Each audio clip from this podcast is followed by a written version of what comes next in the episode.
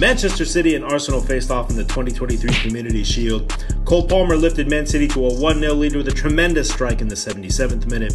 Then in the 101st minute, yes, you heard that correctly, Pep Guardiola, Leandro Trossard put in a last minute goal to tie it up at 1. In penalty kicks, Odegaard buried the first for Arsenal. Kevin De Bruyne missed off the crossbar, was red faced after that one. Trossard made his to give Arsenal a 2 0 advantage. Bernardo Silva scored, drawing City closer at 2 1. Saka forgot his Euro woes and made it 3 1 Arsenal. Champions League star Rodri flopped and missed his for City.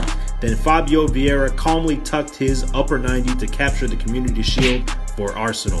Arteta, give this man more playing time. And if you're listening, follow us for more content.